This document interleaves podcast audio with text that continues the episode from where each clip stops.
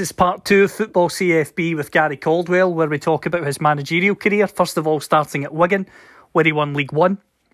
We talk about how he left Wigan and why he decided to join Chesterfield so soon after leaving the club. And he also honestly reflects on his time at Partick Thistle and addresses Envelope Gate, something that really, really hit the headlines here in Scotland. Without further ado, this is Football CFB with Gary Caldwell, part two.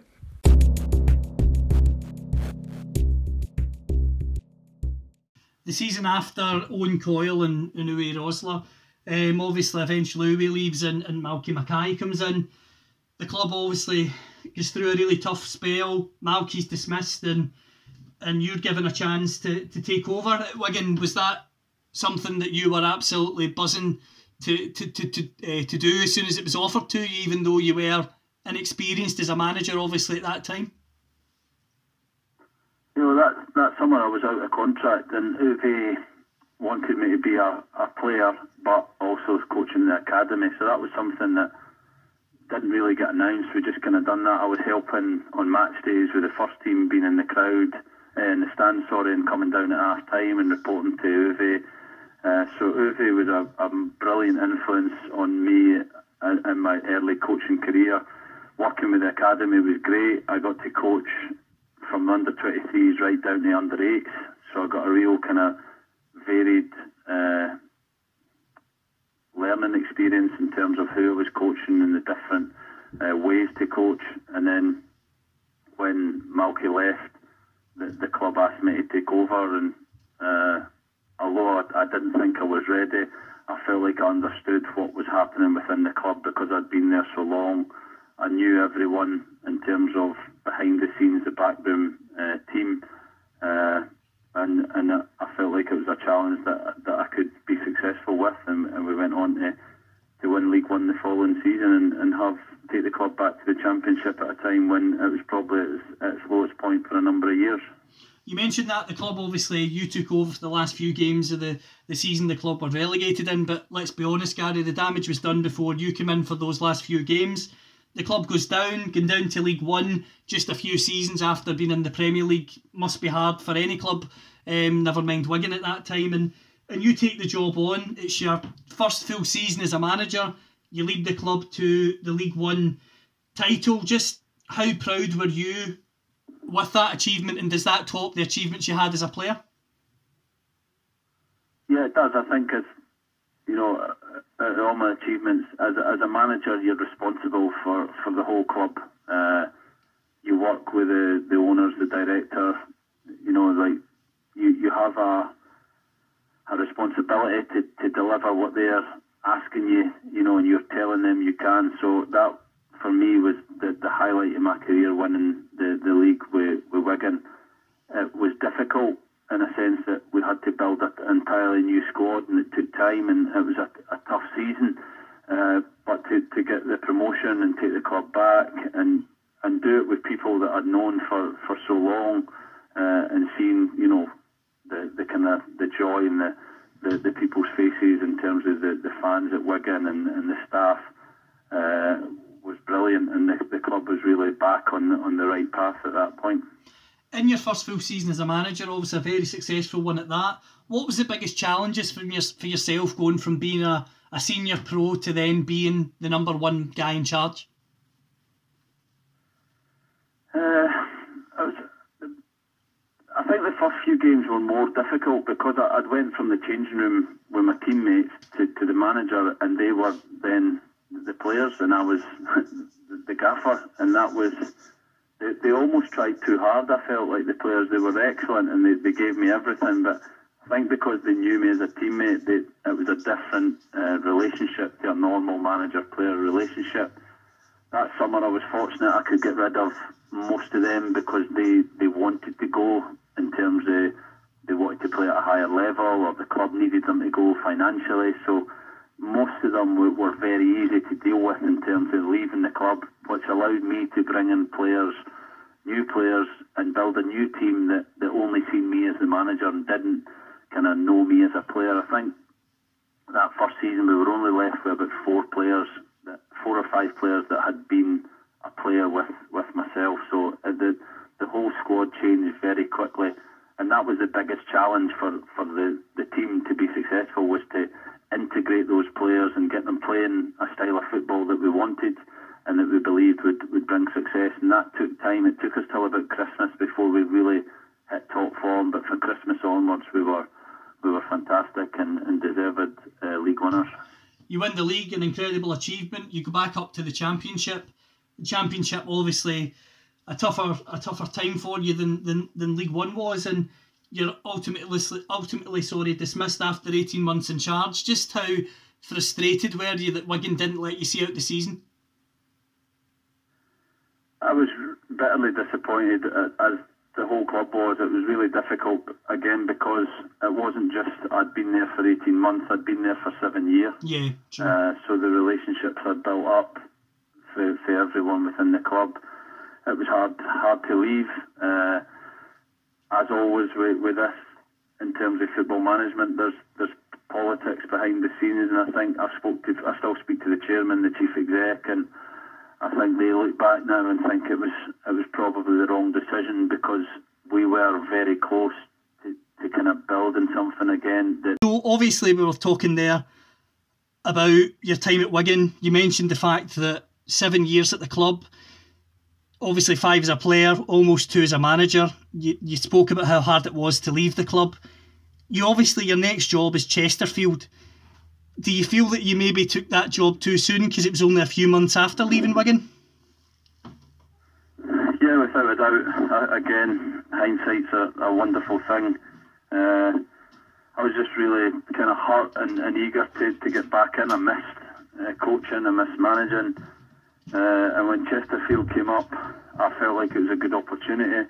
They had been in the, the playoffs a couple of seasons before they had a director of football, Chris Turner, who I got on really well with, and I felt like it was a good thing, you know, a good club to get to get back into. But uh, after probably about two weeks, Chris Turner had left, and I very quickly realised it was, you know, a, a, bad decision, and it was going to be a really difficult job. And uh, where Chesterfield are now shows how difficult a job it was. I think having obviously experienced the, the success of winning League One, obviously with Wigan, having, albeit you were dismissed, but you were still, as you say, within distance in the Championship. It's not as if you were cut adrift and you were miles off it. When you get into Chesterfield, Gary, and you things change very quickly into your reign that you don't foresee coming. How tough is it to manage in that situation where you know you've maybe not got the tools that you know you need, but obviously you've got to go on with the job in hand?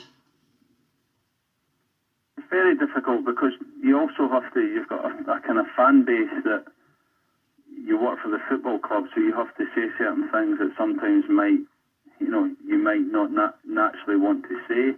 Uh, and, and you've got fans who are kind of laying all the blame at the team or the manager, and, and it can be very difficult because quite often there's there's other parts uh, within football clubs that have to function uh, for the team to do well.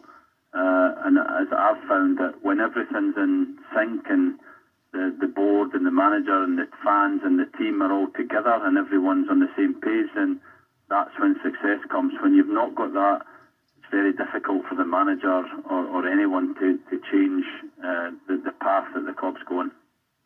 The club goes down, and after a, an indifferent start in League Two, obviously you end up leaving the club. I know this is a daft question, I suppose, but see, having went through the struggles at Chesterfield, obviously nobody wants to lose their job, but in a way, are you kind of relieved in the sense that it's over and you can think about a new opportunity in the future? Yeah, yeah, no, you, you never want to lose your job, but that, that one, like I said, I felt like, you know, it was a, a I was fighting a losing battle. Uh, I actually they actually sacked me the week before after a Crewe game where we played terribly. And they came after the game at the side of the pitch and, and said the, the owners had enough. And, and at that point, I said, I've had enough. and the, the analyst came out and uh, said to the chief exec and one of the directors, the players want to speak to you. And they were like, why do they want to speak to us? And he said, I don't know. And they, they said, well, we'd better go in. And they said, are you coming in? I said, I'm not coming in. And they were like, why not? I said, because they're going to say uh, it's not my fault. and he went in and spent 10 minutes with the players. He came back out, got me for the manager's office, and, and said I was still the manager. and then at that point, I knew we had two games, one on the Tuesday, one on the Saturday, that we had to get, you know, at least four points, probably six. We ended up, we drew on the Tuesday away at Colchester. We were winning 1 0 with 10 minutes to go and drew one each. And then on the Saturday, we went down to 10 men at 0 0, went 1 0 down, and then put subs on to try and win the game and go back to one each and ended up losing 2 1. And then the inevitable came after the game on the Saturday night. But it just shows you the, the madness of, of football management and and what goes through you know the, the club's minds and how they how they kind of approach you know the, the manager and, and, and what their kind of plans are for, for the future. To me, that was you know crazy in terms of their, their forward planning and what, what they were looking for from the manager. You mentioned that there, and the fact that that situation happened and where Chesterfield are now, it, as you say, I suppose it shouldn't really come as any surprise where they are now when you consider the sort of knee jerk reactions that they were making, especially at that time. No, it doesn't doesn't surprise me at all. I feel I feel sorry for the fans because they have a really fantastic group of fans who have been treated like this for, for a number of years now, and they don't deserve that because they've got a great stadium, a newly built stadium, and uh, they have a good core of kind of 5,000 fans that, that go and watch them, and uh, it's sad to see where they are right now. After your spell at Chesterfield, you take some time out of the game before you take on your next managerial role back in Scotland. But and before we come to that, when you had that spell out of the game after Chesterfield, did you make a conscious effort to to maybe speak to Roberto Martinez and other coaches you'd worked under and, and maybe go in and watch a few training sessions and just have some time out the game? Yeah, I did. I did loads of things that were, you know, really beneficial and, and helped me improve and, and get better. I went to an academy out in Ghana for five days called Right to Dream uh, through a, a, contact I have at Man City, and uh, that was incredible just seeing the, the poverty out there, but the, the, the academy that they've built and the facilities that they've uh, created and the school that the kids go to and the, the quality of players that they had out there was, was brilliant. I went to see Brendan Rodgers for three days at Celtic. I had an afternoon with Sir Alex Ferguson. I went in and seen Sean Dyche. So I really kind of used my time to to learn for, for the best and, and, and try and improve so that my next opportunity I was um, more capable and, and ready for it. After the spell at Chesterfield and having time out of the game, was Scottish football a target for you in terms of management because obviously you'd played up here for so long? Yeah, I always thought it, it, could be an option, and, and if the right club came up, then you know I'd be I'd be willing to to speak to them. Uh, I had a number of different interviews down here at different clubs, and uh, some weren't right, some I, I didn't get the the job, but when Partick Thistle came up and I met uh, with Jacqui and the board and Gerry, I was really excited and, and really hoping that, that I get the opportunity to, to work with them and, and try and take the club forward again. You take the Partick Thistle job, as you mentioned, and you go into a situation that's that's quite tough. And one of the first, in the first few months of your time, one of the games that sticks out from my memory is a defeat to Greenock Morton that was quite heavy. Was that really a massive eye opener for yourself in terms of what you'd walked into? Yeah, it was. It was a, a very uncomfortable afternoon. Uh, it, it, showed the, the kind of size of the, the task and the job that we had ahead of us.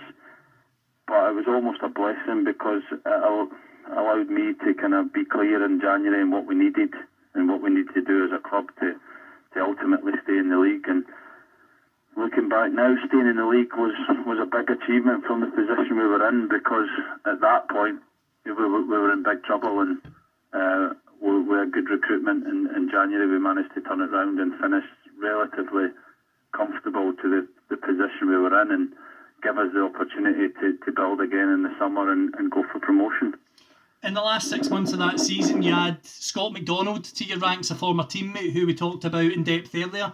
How key was Scott in terms of keeping the club up that season and obviously helping you alongside the players in the dressing room? Massive. Actually, I had lunch with him the, the first week I was in the job, uh, trying trying to get him to sign at that point. He then he came in and trained with us for a week uh, just before Christmas, and we tried to sign him at that point, and he was a bit reluctant. And then he had the opportunity to go to Australia, but he needed to be playing. Just after January, he called me up and said, you know, do you mind if I come back in again? I said, no, I'd love you to. And he was absolutely brilliant in terms of what he did on the pitch, but what he brought off the pitch in terms of his professionalism and trying to kind of what I was trying to get over to the players. He was a, an extra voice and try to put that over, and uh, he was he was superb to, to work with and uh, a great help in, in keeping us up. A question I have to ask you, Gary, and it's something that I'm interested to get your perspective on. You received a lot of criticism at the time for the the envelope situation where you asked players to bring an envelope to training. Obviously, with an eleven, they would they would maybe like another ten players they'd like to play alongside on that Saturday for one of the biggest games for the club that season. What annoys you more, the fact that that was the approach you took, or was it the leak in the dressing room that ultimately annoyed you more because it's an idea that many managers have used before, including Brendan Rodgers? Nothing really annoys me about it, to be honest, because it, it worked ultimately. The, the aim at the start of the week was to win the game. We won the game very comfortably, uh, so I was very happy with how the week went in terms of doing that. We felt it would have a big impact on the players. It did. Uh, the leak wasn't at the club for any part of the week, so that was dealt with very quickly and, and easily. I think what we probably learned, me and Brian, my assistant, was that WhatsApp and social media and the world we live in now is just incredible that, you know, nothing stays in house anymore. Uh, but in terms of why I did it, what I wanted the outcome to be from it, then, then I was really happy with how that went. In terms of that, Gary, as well, the Scottish media and the UK media, I suppose, in general, whenever someone tries something new, a lot of the time it can just be scoffed at and laughed at. Is is that a part of it that annoyed you, or do you just is that just noise to yourself? That's just noise. I'm used to noise my, whole career uh, in football. I, I think what what I've found is if you know if Jurgen Klopp did something now, he could he could do anything right now, and everyone would think it was brilliant. But if you're at Partick Thistle down the bottom of the league and, and do something different, then people are going to question it and say, you know, that's not right, or, or why are you doing that? Uh, everything I've ever done as a manager, I, I do it with my staff. We, we, we discuss it. There's real thought behind it, uh, and we try and make it have an impact. If that impact works and we go and win the game, great. You know, we'll, we'll think about the the reasons it worked and, and, what implications it had on the team. If it doesn't work, then we'll, we'll discuss that as well and, and, try and improve. So that was a big thing for me that we, we tried something different. The fact it got out, you know, it happens, we deal with that. But uh, if anything, the fact it getting out almost calmed the players down because we could have a, a, bit of a joke about it during the week and it, and it kept the, the players really calm and, and focused in what we were trying to achieve. So uh, that was probably a blessing uh, in the end. But uh, the fact that it worked and we got the, the result we wanted, then you know I was I was happy with how it went. That you keep the club up. Obviously, that summer you last summer there you go about recruiting obviously players. Kenny Miller's one of the players who comes in. Just how happy were you to get a former teammate of yours, Kenny Miller, into the club, considering the career like Scott McDonald he's had at the elite level of football? Yeah, well, he was similar to Scott. The reasons why we wanted to bring him in, he was obviously a bit older. He was 39, uh, but I still felt he could contribute and score goals, and I, and I felt he'd be a huge impact uh, on, on, the team in the dressing room and his professionalism and uh, bringing different things to to the club. And uh, he, he done that and more in, in the short time I, I worked with him at, at Partick Thistle. In terms of your spell at Partick Thistle, Gary, obviously you were you left the club obviously this season when the club was second bottom of the championship and a lot of fans and a lot of people from the outside gave you a lot of criticism as I'm sure you're aware and in terms of how things went at Partick but looking at them now the fact they're bottom of the table and things haven't improved under Ian McCall someone who let's be honest, many of the fans were delighted when he took over. Does that make you? I'm not saying make you feel any better because obviously I'm not saying you want Partick Thistle to do badly at all. That's not what I'm trying to say. But does it make you feel better in the sense that you knew it was a tough job, you told everyone it was a tough job, and that's been shown even with a different manager and more money put into the club? It's, it's really difficult when you leave a club because there's there's so many people left that you you get on with. You, you know you've worked really closely with over a number of months, uh, and and their livelihoods are at stake. Uh, you're obviously hurt when it happens, and the board at that time when I did leave was was different to the board I started with and to the board that's there now. Uh, the board that's there now knows uh, the the path it wants to go, and, and will take the club in, in the right direction again. Uh, but I'm I'm disappointed. I think it's a great club. Uh, I really enjoyed my time there. I felt like we were moving in the right direction. From January onwards, our results were, you know, relatively good in terms of our, our uh, overall win percentage. Granted, we lost, you know, the three games we lost at the start of the season were, were all in the league and put us in a in a false position, in my opinion. But after five games, the league hasn't really taken shape, and I felt like I would have uh, got more time to to keep progressing the way we had from January.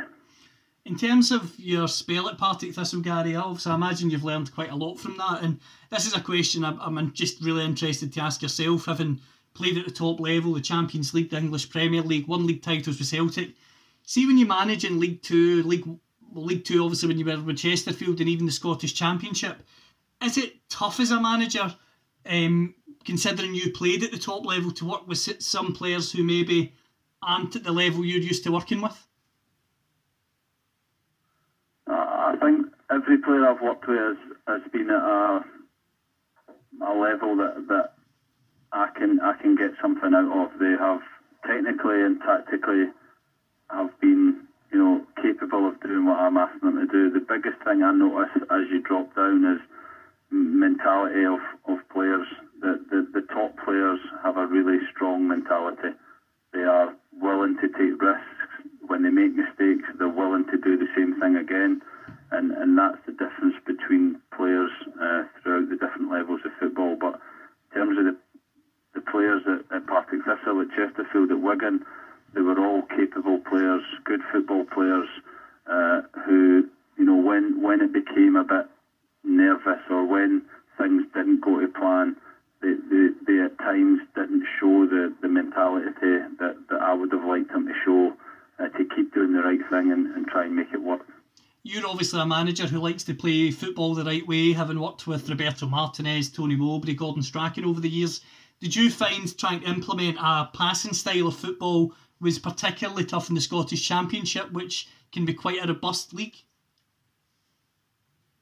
No, I think the right way to play football is to win. I don't think there's any right way to, to win a game uh, in terms of how you approach it. it, it all that matters is you win. Uh, the way I want to play, I believe it's the best way of of winning, and, and the way that you can win consistently.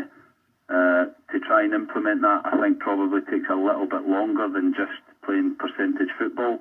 Uh, but ultimately, it's what I believe in, and it's what I believe will bring long-term success to, to the football club. At Wigan, we achieved 24 games, I think it was, unbeaten. You, you don't do that playing 50-50 football. You have to play a certain style of football that gives you the opportunity to, to go and do that, and, and that's the way I will always believe football should be played, and, and that's the way I will always always coach it. You're still a very young man in terms of you're 37. In terms of coaching, you've obviously got experience in England, experience in Scotland. You've you've played at the top level as well. You've learned a lot, I'm sure, from your spells in management so far. Are you looking to get back into management again in your own right, or is maybe being an assistant manager or a first team coach maybe at a higher level more of an interest to you now? Yeah, I'm open to anything. I'm open to, to working with good people, working with people who have a plan and, and who know uh, how they want to implement that plan, whether that's as a manager, assistant manager, coach, or whether that's out with football, then, then I'm open to, to loads of different things. But I do enjoy working in football. I miss having that game on a Saturday. I miss working with players on the training pitch, but uh, like I said, I'm open to, to lots of different things. I'd like to finish now with around the quick fire questions. Firstly, who are the best players you've played with throughout your career?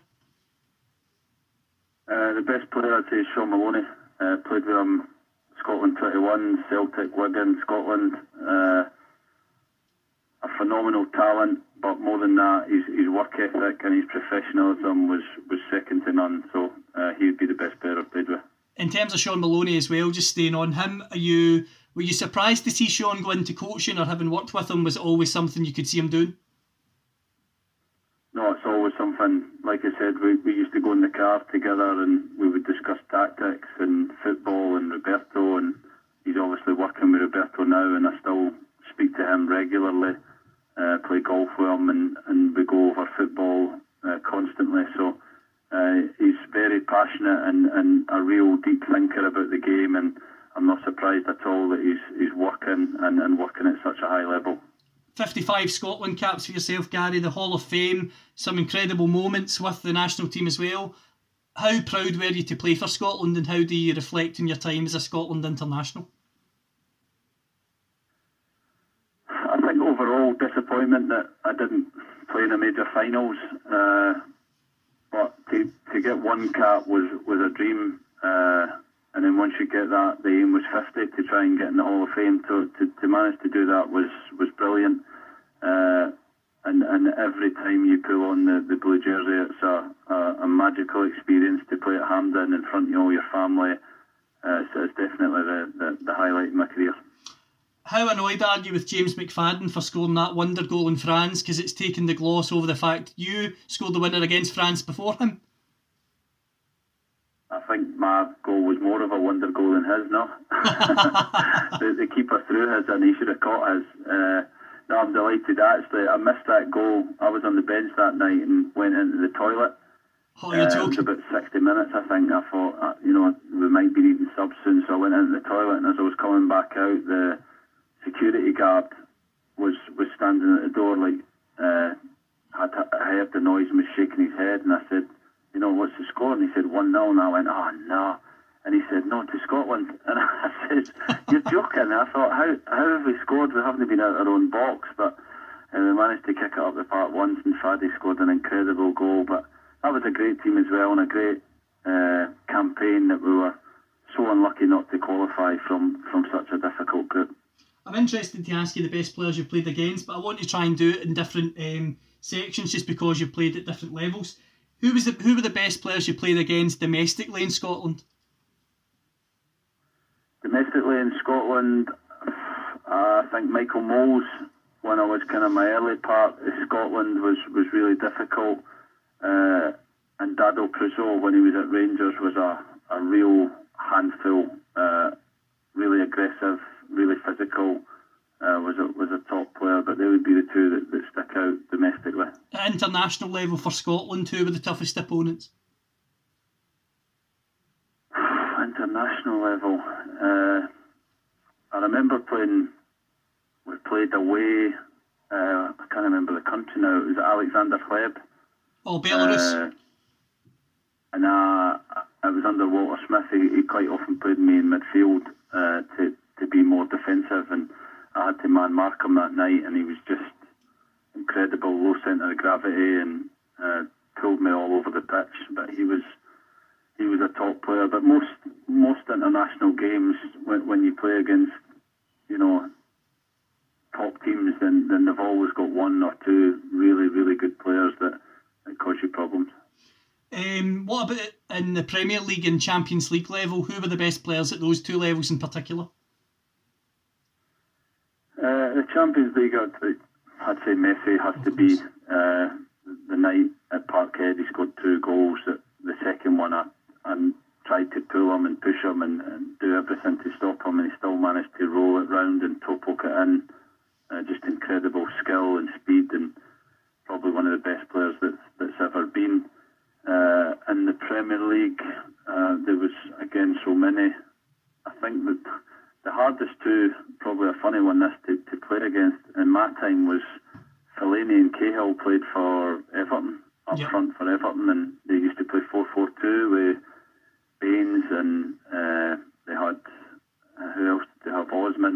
side, and they had Pienaar off a side as well, and they used to just cross the ball for fun into they two, and they were such a handful and, and really good in the air. So they would be the two that, that caused us a lot of problems in terms of like top players. There was Van Persie was always brilliant. Wayne Rooney uh, was was superb.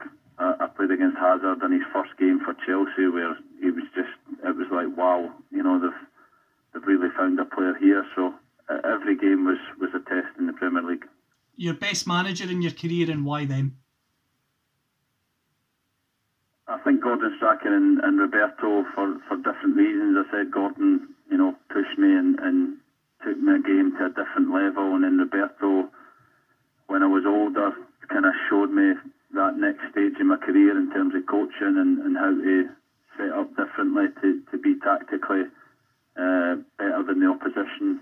Uh, and internationally, I think Walter Smith was was an amazing manager, man manager second to none. Uh, but tactically, in terms of defensively, the, the best I've worked with, always very organised defensively and, and made made us really, really difficult to beat. What about the most underrated player you've played with?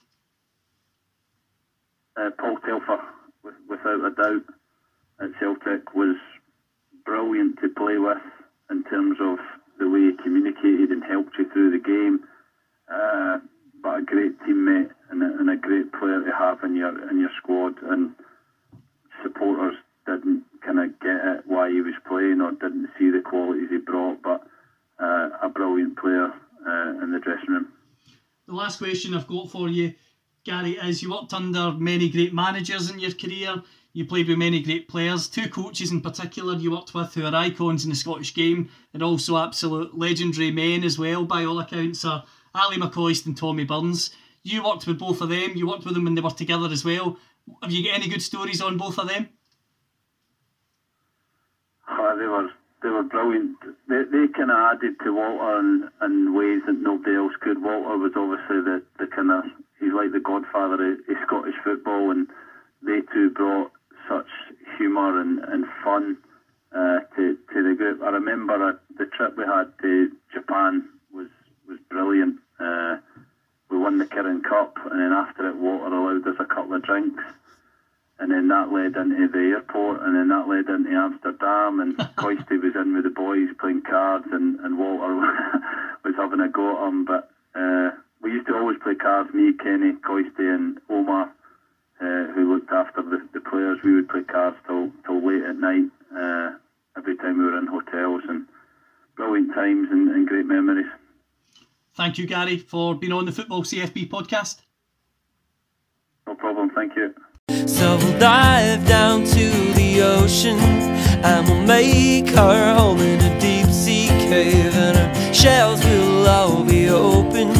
They'll be filled with song, they'll be filled with song dive down to the ocean. and we'll make her home in a deep sea cave, and her shells will all be open. They'll be filled with song. They'll be